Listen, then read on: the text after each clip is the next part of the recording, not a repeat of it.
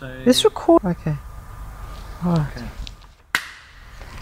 Hi, Mary Ann Sherry here in Gordon's Bay this morning, and uh, I've just finished doing an interview with um, SABC Morning Live, where they had a doctor in the studio and interviewed me via was meant to be Skype, ended up being by my telephone, um, where she was very pro.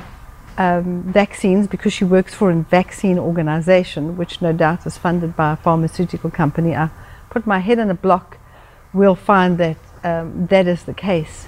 Um, because people that promote it so vehemently are usually funded by, without a doubt, are funded by pharmaceutical companies.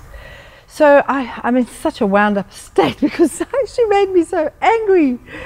Um, gosh, she had the cheek, absolute cheek audacity to say that the people promoting or the people that are anti vaccinations are anti because of financial reasons. And I'm like, what the heck? What am I getting by telling people not to vaccinate? Nothing. I'm not selling people another vaccination. I'm not selling them some alternative therapy that'll help their kid. There's no financial gain. And yet in South Africa alone, and I know in most countries it's like this, taxpayers' money, which we pay, whether it's from our VAT or the fuel levies or the actual um, income tax that we pay on our income, our tax money is used to buy vaccinations from these large multinational pharmaceutical companies, which are all in the top five earning companies in the world on the stock exchanges. Look at the top five companies, you'll see pharmaceutical companies right at the top. And pharmaceutical companies are paid hundreds of millions of rands, dollars, whatever your, your, your currency is, to these companies. And then the government gives away free vaccinations in the schools and at the local government clinics. It's not free. We pay for it, okay? Just in a roundabout way. And we, we don't have any say in that. Our taxes are used for it whether we like it or not. And uh, I think we should have to say, we should be able to say, don't use our taxes. We refuse to let you use our taxes for vaccinations. And, and then she had, and then when I said to her, this is, you know, this is ridiculous. The money, pharmaceutical companies makes an enormous amount of money. People that promote it don't say anything. There was no word. She had the audacity to say that there's absolutely no research, absolutely no research, she said, to prove that vaccines are, um, are, are harmful to human beings. And yet there is so much research.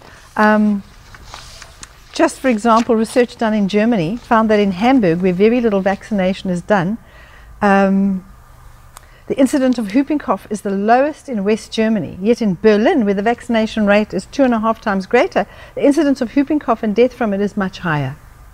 Um, this doctor was saying that children die from whooping cough and measles and mumps and um, rubella and diphtheria, and, and, and yet the statistics are showing that more children die from the vaccination than actually die from the disease. And that if they die from the disease, they're likely to die from the vaccine because those are the malnourished children. Malnourished children will react really badly to vaccinations, and so will, and, and well nourished children might have a milder reaction, but they'll still have a reaction. And here's the interesting thing if you have the vaccination, you are immune from the disease for seven to 10 years and then you get it later on in life. So you may end up getting mumps at 15 or 25 or 35. Whereas if you got mumps as a small child of two or three, it's mild, mild temperature. You'll go to bed for a couple of days, not very different to a flu, and now you're immune for life. So why be vaccinated when it doesn't give you lifelong immunity? Rather expose yourself to mumps and have lifelong immunity. The other thing that happens is, is, is what um, the other thing that's the, the, research that shows from people like Dr. Robert Mendelsohn, who's a pediatrician, Dr. Michael Dyer, who's a medical professional. There are tons of people. Oh gosh, and there's so much more research. Here's another one. Uh, this research shows that in Britain, death from whooping cough is extremely low 2 to 13 children a year, and yet the numbers of cases of brain damage from the vaccine is 25 per year. Professor Gordon Stewart, the past professor of public health at Glasgow University, claims that the 3 in 1 DPT vaccine is useless according to statistics, and that hundreds, if not thousands, of infants in the UK have suffered irreparable brain damage as a result of the vaccine. Dr. Robert Mendelsohn estimates that 10,000 sudden death infant syndrome deaths occur in the United States related to vaccines, with the whooping cough vaccine being the most likely culprit. Um, oh gosh, the research goes on. There's way more.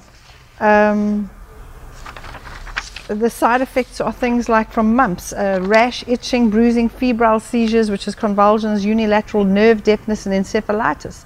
We're supposed to protect you for six years only, after which age it gets more severe to get it, which is what I was saying earlier on. And, and I, think, I think that this whole fear thing is used to, to motivate us. There's a financial gain for the pharmaceutical companies, and they use fear to, to motivate us to vaccinate our children. We know, as Dr. Robert Mendelsohn has said, are we trading measles and mumps for leukemia? That the rate of leukemia in children is much higher than it's ever been before since we started vaccinating across the board.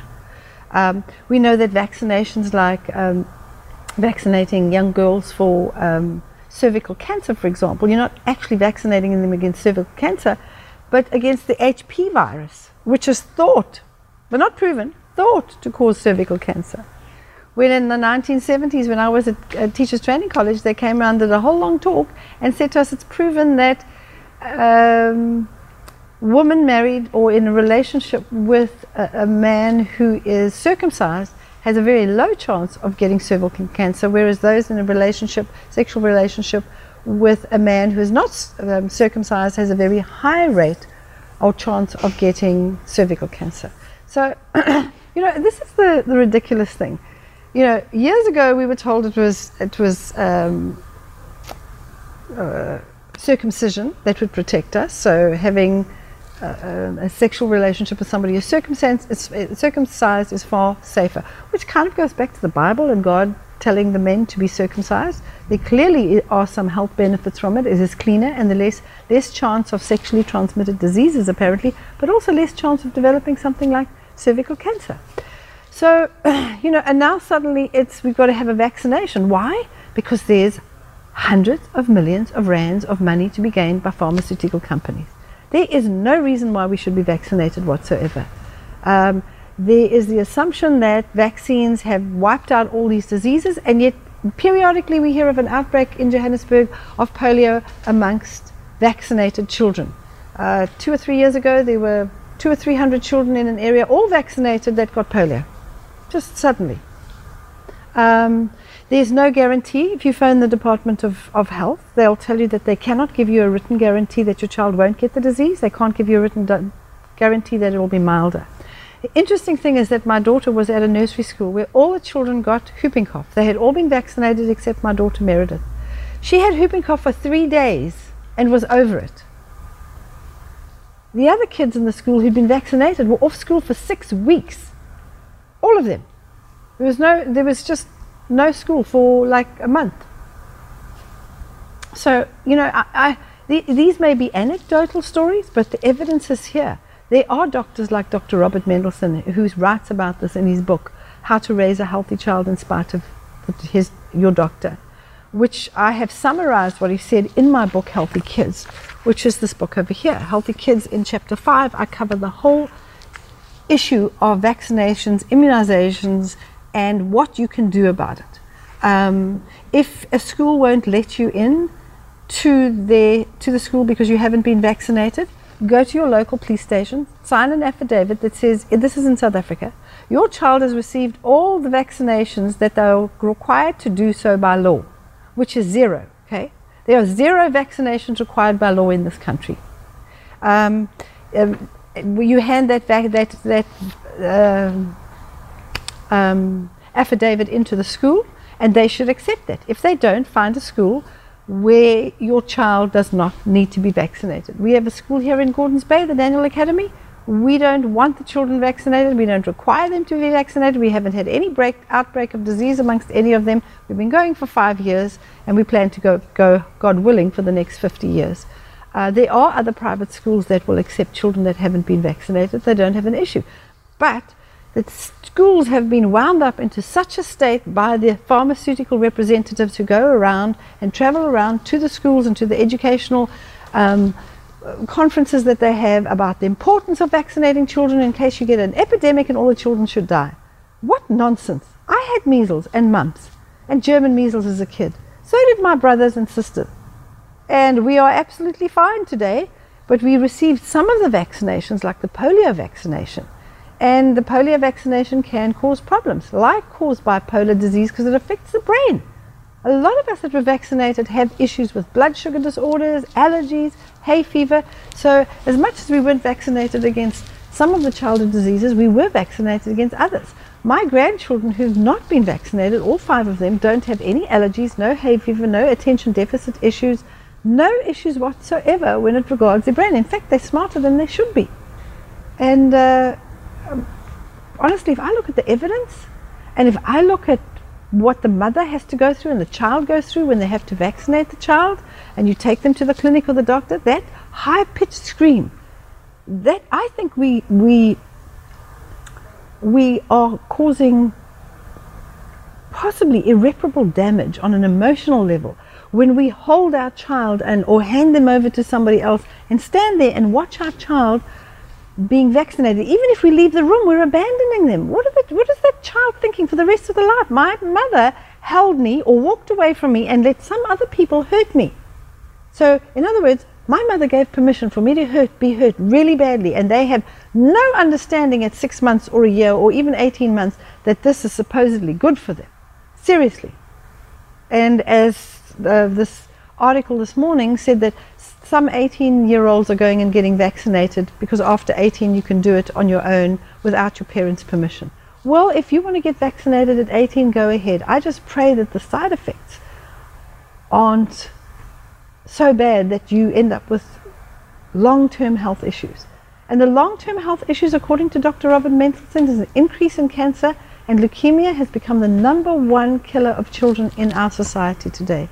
So, really, we need to we need to stand up. We need to check this stuff out. Don't believe what I say and don't believe what anybody else tells you. Go online. There are reputable online um, organizations who speak out against vaccinations. They have all the studies there, they're all available. You can check this out yourself. You don't need to believe a pharmaceutical company's representative or even me. It's your responsibility as a parent to check this out. Think of it. Common sense will tell you that it's pretty much a barbaric activity. There's no evidence that it stops your child from getting the disease, and there is evidence that in the long term your child will develop other diseases that are uh, that could kill them, like like cancer or leukemia. And there's also evidence that in the short term it can cause autism, attention deficit issues, brain damage, mental retardation. So, in my humble opinion, I would avoid a vaccination altogether.